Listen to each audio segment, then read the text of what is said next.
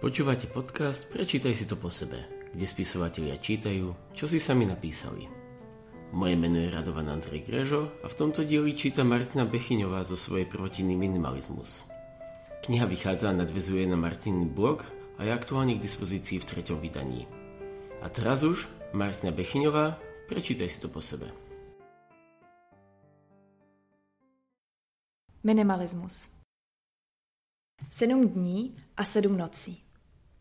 Jednoho krásného dne jsme se s Ondrou rozhodli posunout naše randění trošku dál. Řekli jsme si týden, sedm dní a sedm nocí. Pro někoho naprosto běžná věc, pro nás docela děsivá výzva. Náš rekord byly tři, maximálně čtyři dny spolu. Pak jsme si museli dát chvilku volno na načerpání další energie. Ono totiž žít s klukem, před kterým nechcete nic podělat, je dost těžký. A berte to klidně doslova – protože hned co se za ním po třech dnech strávených spolu zaklaply dveře, běžela jsem na záchod rychlejc než běžci na mistrovství světa v Berlíně.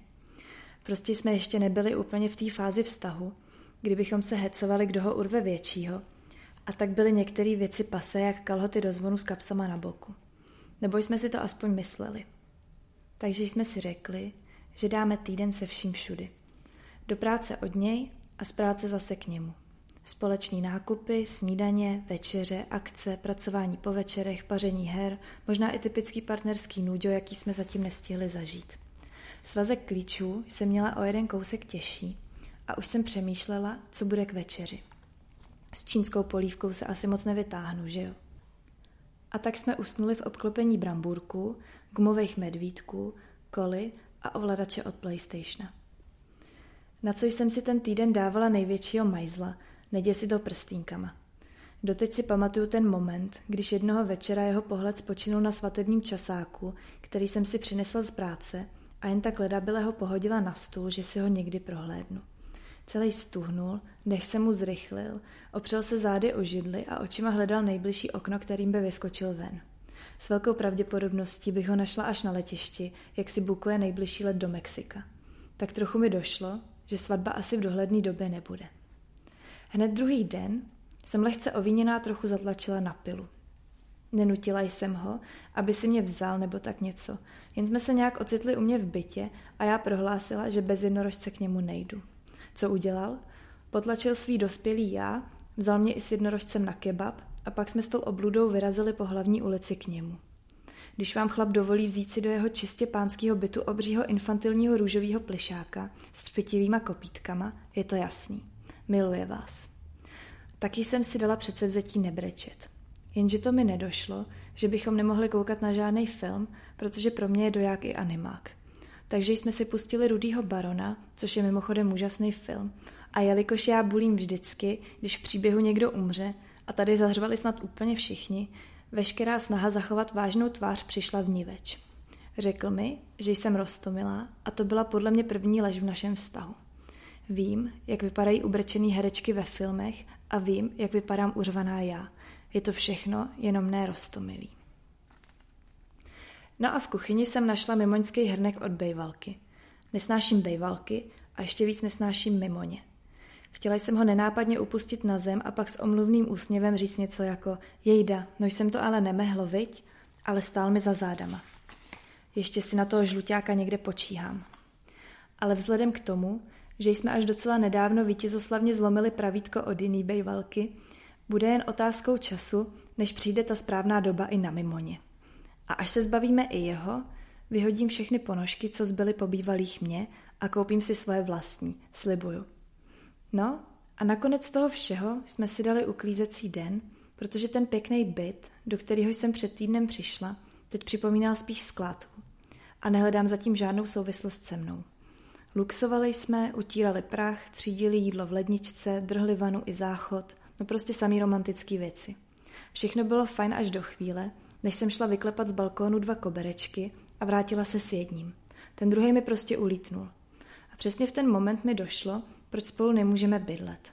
Protože v tomhle vztahu je on ten rozumnější a já pitomec, co chce rozbíjet hrnky po bejvalkách, sní o větě vezmeš si mě, jen aby mohl vítězoslavně říct nikdy a upouští koberečky z pátého patra, protože má obě ruce levý.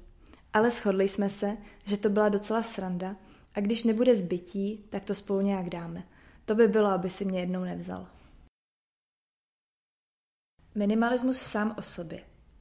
Vlastně ani nevím, proč jsem si pro svou první knížku vybrala zrovna tenhle název.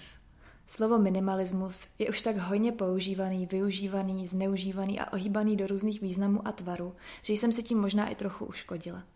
Zastávám však názor, že všechno všecičko na celém světě už bylo někdy vyřčeno či pojmenováno. A tohle slovo vystihuje úplně všechno, o čem jsem chtěla psát. A navíc tak pěkně zní, když se vám dere přes rty. Mám ráda jednoduchý, snadno vyslovitelný věci s hlubším významem. Kdyby se mě však někdo přímo zeptal, proč zrovna minimalismus, tak vlastně ani nevím a nemám proto žádný racionální vysvětlení. Některé věci se dějí za hranicí našeho vědomí a už jen to, že jsem se v jednu chvíli prostě rozhodla, otevřela laptop, začala psát a první slovo bylo právě tohle, asi něco znamenalo. Co, to však nedokážu dost dobře popsat tak, aby to bylo pro ostatní pochopitelný. A s velkou pravděpodobností to vlastně ani já sama nevím. Stalo se to necelých deset minut poté, co jsem přijela k našim na návštěvu a šla si dát do svého starého dětského pokojíčku tašku s věcmi. Zasekla jsem se na posteli, najednou ťukala do klávesnice jednu větu za druhou a když se mě mamka přišla zeptat, co to dělám, řekla jsem prostě jen, píšu knížku, neptej se na nic, zrovna mě to napadlo a nedokážu to vysvětlit. Prostě jsem si řekla, že to udělám teď a tady a tak jsem začala psát. Byla to doslova otázka pár vteřin, nějaký zvláštní vnitřní nutkání, který jsem potřebovala zrealizovat pro klid v duši. Nemělo to žádný hlubší důvod, prostě mě to v tu chvíli napadlo a cítila jsem potřebu psát. Tak jsem psala. A co je na tom to vtipný?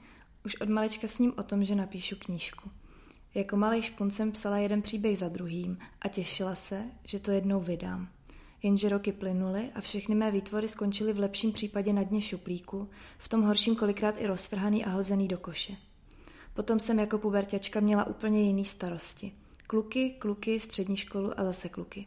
No a v dospělosti jsem tenhle sen sice chtěla oprášit, jenže pak jsem seděla x hodin nad prázdnou stránkou v počítači a připadala si dutá jak bambus. V mý hlavě nebyla žádná použitelná myšlenka. Nedokázala jsem najít jednu jedinou věc, kterou bych mohla předat světu. Z toho mi tak nějak automaticky vyplynulo, že jsem vlastně dost nezajímavý člověk a moje existence ještě nestihla být natolik inspirativní anebo zábavná, aby se kvůli ní pokácel nějaký ten strom a vyplýtval inkou z tiskárně. Tenhle pocit se mě držel dost dlouho a držel se mě dokonce i potom, co jsem zažila spoustu těch náročnějších momentů, o kterých by se daly natáčet filmy od sladkých romantiáren až po děsivý thrillery.